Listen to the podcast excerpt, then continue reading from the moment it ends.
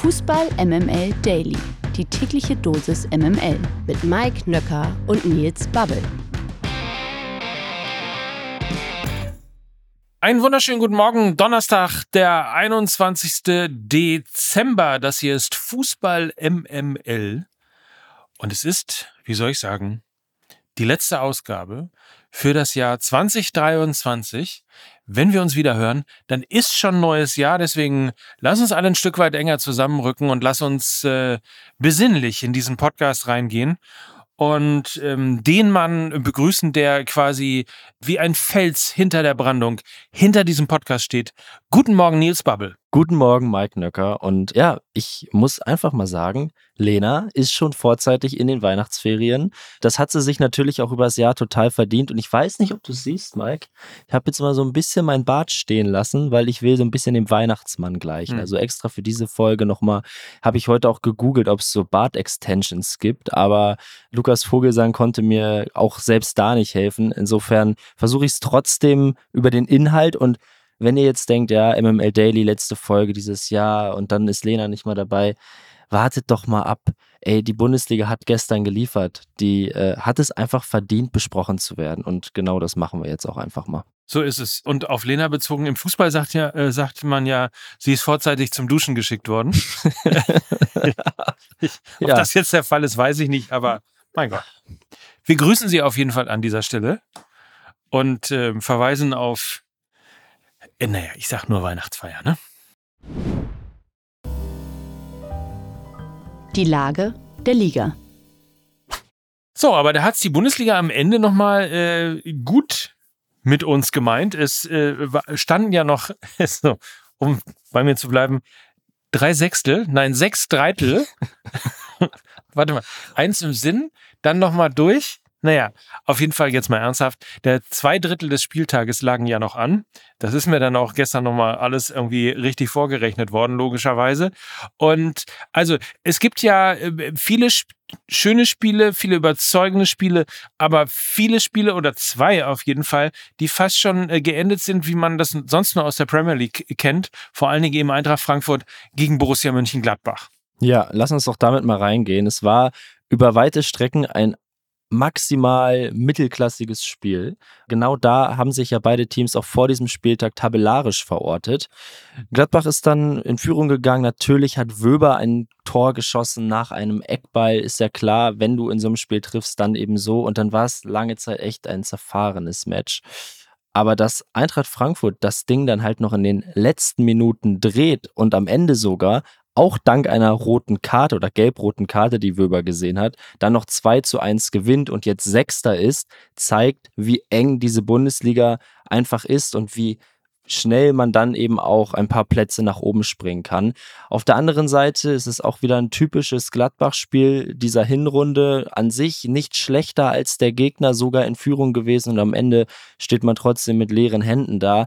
Man muss nach 16 Spieltagen dann auch einfach mal sagen, ja, 17 Punkte, Platz 12, gerade mal sieben Punkte entfernt von Platz 16. Klingt erstmal viel, ist es aber, glaube ich, nach 16 Spieltagen nicht. Das hat man sich am Niederrhein sicher anders vorgestellt und ja, die Frankfurter, die lachen natürlich jetzt. 24 Punkte nach 16 Spielen, auch keine Top-Bilanz, aber auch nur drei weniger als Borussia Dortmund und die sind ja immerhin Fünfter. Von daher für die Eintracht noch alles drin, für Gladbach enttäuschend und das war gestern so ein Spiegelbild des bisherigen Saisonverlaufs für die Fohlen. Und um das nochmal in Minuten zu sagen, was du gerade ähm, angesprochen hast, Maximilian Wöber, gelb-rote Karte in der 88. Minute, Ausgleich zum 1 zu 1 von Buta in der 90 plus zweiten Minute und der Siegtreffer durch Robin Koch in der 90 plus siebten Minute. Also ordentlich Spektakel, ähnlich vielleicht ähm, nicht ganz so dramatisch, aber trotzdem ähnlich bei Heidenheim gegen den SC Freiburg. Absolut. Und das auch unter anderen Voraussetzungen, denn die Heidenheimer haben in dem gesamten Spiel eine gute Performance abgeliefert, sind ja generell eine sehr heimstarke Mannschaft. Sehr kleines, enges Stadion, die Fans stehen hinter der Truppe und das hast du eben von Beginn an gemerkt. Auch wenn sie nach sieben Minuten bereits in Rückstand geraten sind gegen den SC Freiburg, der dann auch lange Zeit ganz gut im Spiel war, aber kurz nach der Pause konnte Heidenheim eben direkt ausgleichen und obwohl sie dann schon wieder in Rückstand geraten sind nach einem Foul-Elfmeter, haben sie das Spiel ebenfalls noch gedreht. 84. Spielminute, Kleindienst mit dem Ausgleich und dann in der 90. plus 2 das Eigentor von Matthias Ginter. Und der erste FC Heidenheim, Mike, ist vielleicht sogar der kleine Gewinner der Hinrunde.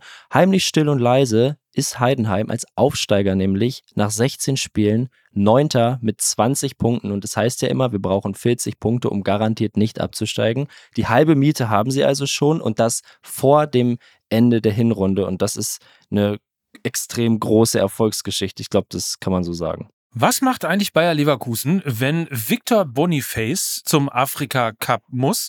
Das äh, hat man sich immer mal wieder als Kommentator oder als Journalist oder Journalistin äh, gefragt, logischerweise vielleicht auch als Fan. Die Antwort hat Bayer Leverkusen gestern gegen den VfL Bochum gegeben. 1 zu 0 Patrick Schick, 2 zu 0 Patrick Schick 3 zu 0 Patrick Schick. Lupenreiner Hattrick, wie man so schön sagt. Und Boniface hat dann natürlich auch noch getroffen in der 69. Minute zum 4 zu 0. Aber das war mal, würde ich sagen, ein ja, mehr als äh, besinnlicher, mehr als begeisternder Abschluss der Leverkusener des Fußballjahres 2023. Das war einfach ein richtig geiles Spiel, das sie da aufs Parkett gelegt haben.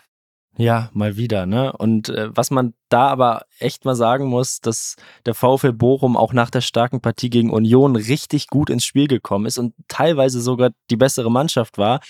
Aber dann war Patrick Schick eben, ja, wie er dann auch so ist, äh, sehr, sehr klug, hat einen Strafstoß provoziert, über den man sicher reden kann und reden wird, aber so eben das Spiel für die Leverkusener total geöffnet. Den Strafschuss dann selber eben auch verwandelt. Du hast gerade gesagt, ein Dreierpack erzielt. Xabi Alonso kann jetzt zurück in die Heimat fliegen über Weihnachten und sich zurücklehnen und weiß, er hat, auch wenn Boniface nicht am Start ist, einfach einen Top-Stürmer. Und das haben wir ja auch schon immer gesagt. Wenn er fit ist, ist er einer der besten Stürmer der Bundesliga. Das hat er gestern gezeigt und ich mache mir um Leverkusen wirklich keine Sorgen. Und es gibt wenige Dinge, die diesen Club aktuell stoppen können. Ebenfalls ähm, wirklich ähm, sehr überzeugend gewonnen hat der VfB Stuttgart und zwar 3 zu 0 gegen den FC Augsburg. Auch da muss man, Stichwort Gerassi, sich vielleicht gar nicht so viele Sorgen machen, denn auch der ist ja zum Afrika Cup unterwegs, aber dann treffen halt eben Fürich und Undaf, natürlich. Girassi hat das äh, 2 zu 0 erzielt. Also alle Stürmer, alle Offensivstürmer beim VfB Stuttgart haben gestern Abend gegen Augsburg getroffen und insgesamt hatte man nicht äh, eine Sekunde das Gefühl, dass Augsburg dieses Spiel gewinnen kann. Auch da eher wieder das Thema Chancenverwertung. Also dieses Spiel hätte der VfB auch mal 6 oder 7-0 gewinnen können. Ganz schwache Leistung der Augsburger. Ah, du sagst es, auch da muss man sich nicht allzu große Sorgen machen. Eine fantastische Zeit unter Sebastian Hoeneß. Tabellendritter jetzt vor Weihnachten und ja, gerade mal acht Punkte hinterm Tabellenführer. Das ist alles völlig irre und hochverdient.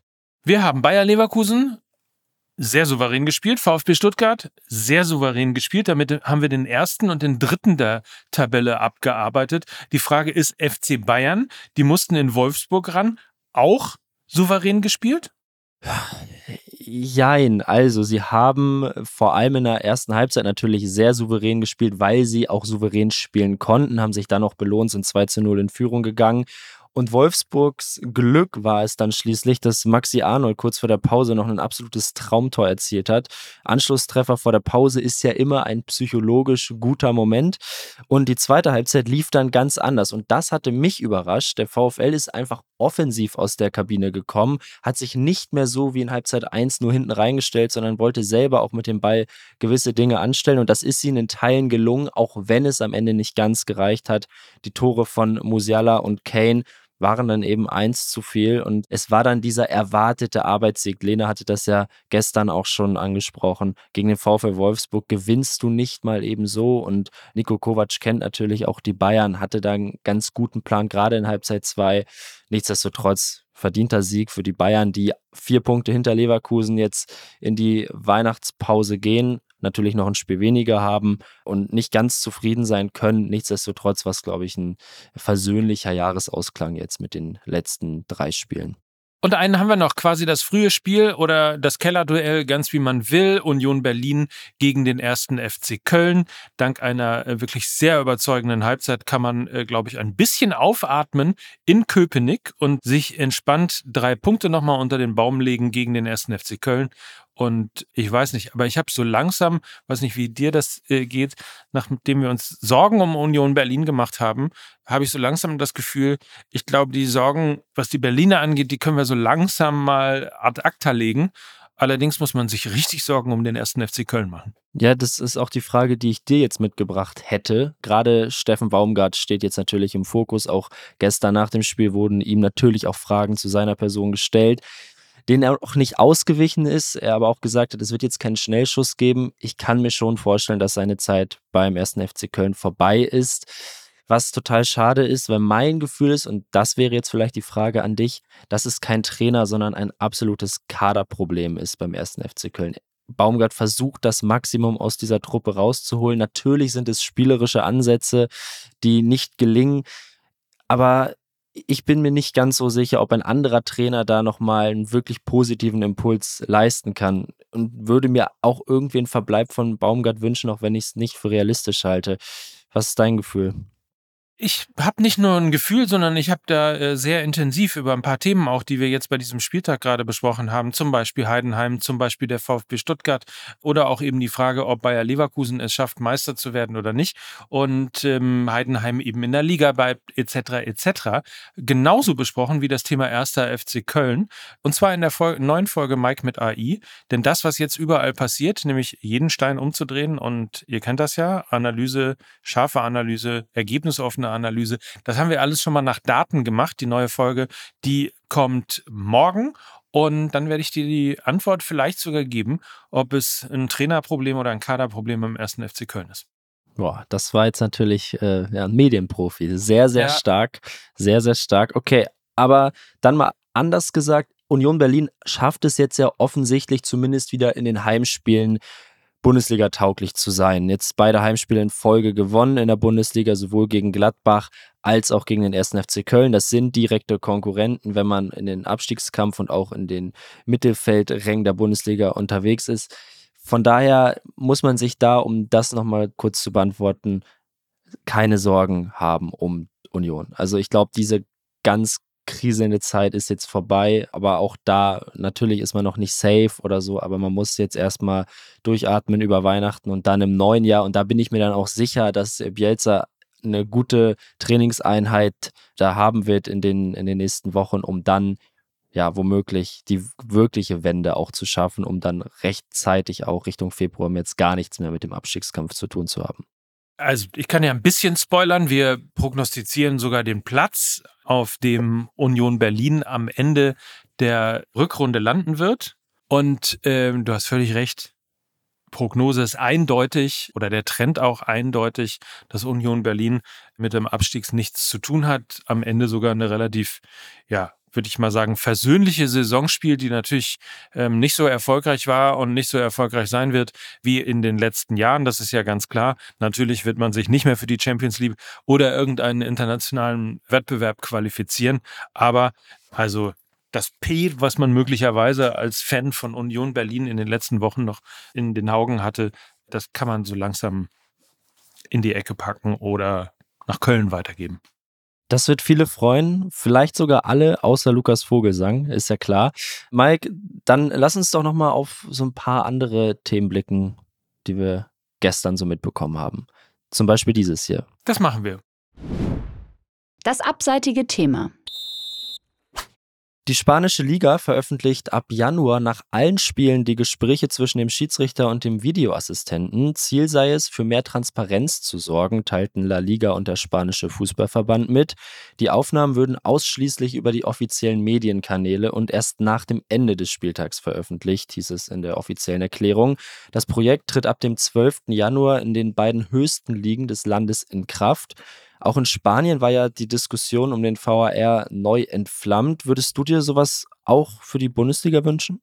Ich glaube, das kann man ganz kurz und knapp beantworten. Alles, was den äh, Videobeweis transparenter macht, alles, was den Videobeweis klarer macht, auch nachvollziehbarer macht für den Fan, ist zu begrüßen und insofern natürlich auch das. Aber Meiner Meinung nach muss ein Schritt weiter gegangen werden, denn das ist ja alles etwas, was nach dem Spiel stattfindet. Es muss auf jeden Fall auch hart daran gearbeitet werden, während des Spiels den ganzen Prozess des äh, Videobeweises eben transparenter zu machen. Entweder, wie wir es ja gerade bei der U17 WM gesehen haben, mit den Durchsagen, wie man sie auch aus der NFL kennt, vom Schiedsrichter, der eben erklärt, was passiert ist. Ich finde übrigens auch schon nicht nur mit dem Ergebnis, sondern auch schon mit der Überprüfung, zumindest dann, wenn es eben länger dauert. Also kurzum, ich finde alles super, aber vor allen Dingen muss man am Spiel arbeiten, dass es erstens schneller geht und zweitens transparenter zugeht. Die MML Gerüchteküche. Der Ex-Kölner Timo Horn hat nach einer vertragslosen Hinrunde nun offenbar einen neuen Club gefunden. Wie mittlerweile mehrere Medien berichten, soll der Torhüter die Nummer 2 bei Red Bull Salzburg werden. Die Unterschrift steht demnach unmittelbar bevor. Ja, da kann man ihm nur viel Erfolg wünschen und äh, böse Zungen würden behaupten, der würde den Kölnern gerade ja vielleicht auch nicht ganz schlecht tun. Und Stichwort. andere böse Zungen würden behaupten, der sieht ja aus wie Lukas Vogelsang. Ah, ja, der sieht aus wie Axel Stein, oder nicht? Habe ich da was? naja, komm. Der verlorene Sohn. Knapp einen Monat nach seinem Aus beim SC Paderborn hat Max Kruse gestern seine Karriere als beendet bekannt gegeben. Bei Instagram sagte er in einem Live-Video, dass für ihn nun die Zeit gekommen sei, mit 35 einen neuen Lebensabschnitt zu beginnen. Der Fußball habe sich für ihn in dem Sinne erstmal erledigt. 2007 gab Kruse ja sein Debüt in der Bundesliga und kam dort auf insgesamt 307 Spiele. Der ehemalige Nationalspieler spielte für Werder Bremen, den FC St. Pauli, den SC Freiburg, Borussia Mönchengladbach Union Berlin und den VfL Wolfsburg. Das ist eine spannende Karriere und ich weiß nicht, äh, habe ich das richtig gesehen, weil ich das Video nämlich gesehen habe, hat sich Max Kruse wirklich mit einem Nutella-Brot verabschiedet? Er hat sich mit einem Nutella-Brot mit Butter verabschiedet und Ach, die Lara hat noch gefragt, welches Toast soll es denn sein? Das helle, das dunkle oder das körnige? Und Lass mich raten. Dreimal darfst du raten, welches ja, das er gewählt genau, hat. natürlich. Na, selbstverständlich, selbstverständlich. Ja. Und er sagte, Menschen, die das Nutella-Toast ohne Butter essen, die haben das Nutella nicht verdient. Und ich glaube, mit diesen Worten darf man dann auch mal von der professionellen Fußballbühne abtreten. Ich finde auch allein diese Art und Weise der Kommunikation großartig, passt einfach sehr gut zu ihm. Es war jetzt nicht einfach irgendein Post bei Social Media oder dann steht ja, danke für die 17 Jahre, bla bla bla, hat man schon hundertmal gelesen, sondern nein, natürlich geht er live, natürlich ist er gerade in Miami, natürlich ist er, ja, neben seiner Freundin, die sich gerade nach dem Aufstehen schminkt. Und ich finde das irgendwie ganz sympathisch und es passt zu ihm. Und ich bin sehr gespannt, was man in Zukunft da von ihm noch mitbekommt, weil bei einer Sache dürfen wir uns sicher sein, er wird ja weiter auch öffentlich existieren. Auf jeden Fall, auf jeden Fall. Vielleicht ist er ja auch schon auf dem Weg zum Dschungelcamp beispielsweise, man weiß es nicht. Vielleicht ist das seine erste Karriere in den Boulevard oder der erste Step in den Boulevard, den er dann öffentlich wahrnehmen wird. Aber äh, so oder so super spannend. Wir werden das natürlich verfolgen, was Max Kruse jetzt als nächstes macht. Er hat schon mal angekündigt, er bleibt im Fußball, aber Trainer wird er nicht und logischerweise Fußballer auch nicht mehr sein. Also insofern, irgendwas mit Fußball hat schon zu tun. Und was es sein wird, werdet ihr natürlich wie immer hier hören im Fußball MML Daily. Da bin ich mir absolut sicher. Ja, aber erstmal werdet ihr hier nicht so viel hören, muss man ehrlicherweise sagen. Wir haben jetzt nämlich mal eine wohlverdiente Winterpause. Die nächste Folge gibt es dann erst zum nächsten Bundesligaspieltag. Das heißt, am 12. Januar sind wir wieder am Start mit Lena, mit Mike, manchmal mit mir, manchmal mit Luca und allen tollen Leuten, die sonst auch so hinten dran hängen. Da möchten wir natürlich auch mal ein paar Namen nennen. Diego beispielsweise, Flo als Audioproducer, das hier seit Jahren macht und auch äh, ganz, ganz viele andere. Vielen, vielen Dank für die Unterstützung. Aber Mike, das Gute ist ja, ist jetzt ja nicht so, dass man überhaupt kein MML-Content auf die Ohren bekommt um die Feiertage.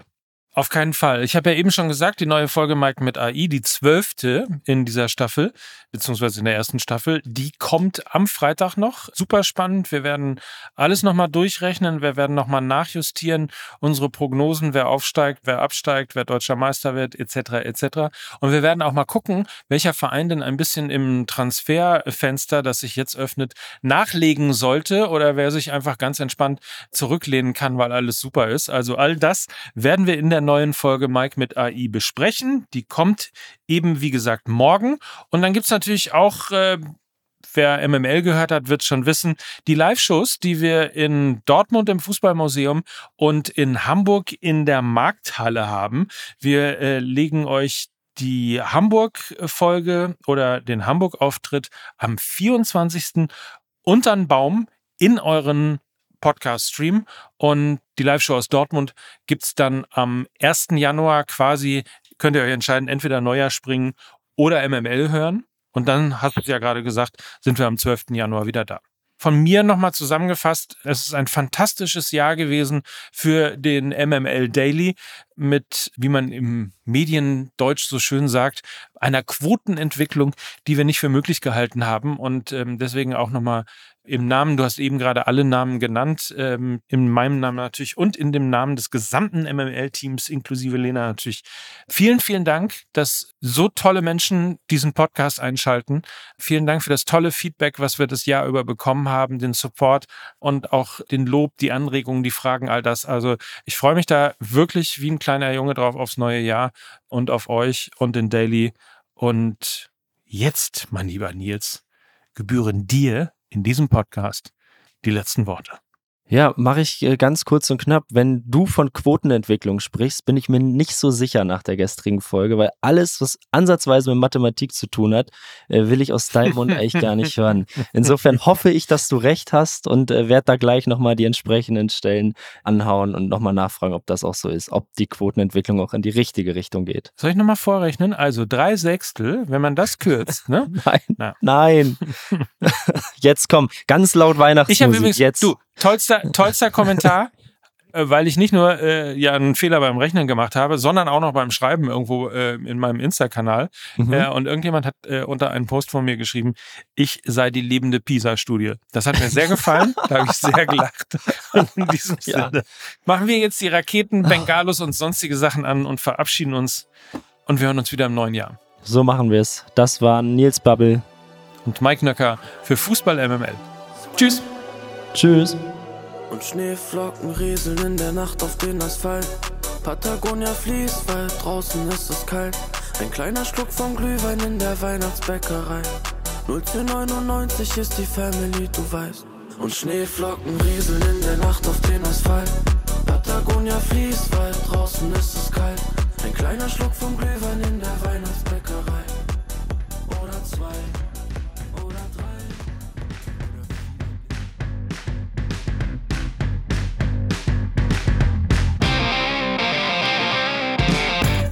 Dieser Podcast wird produziert von Podstars bei OMR.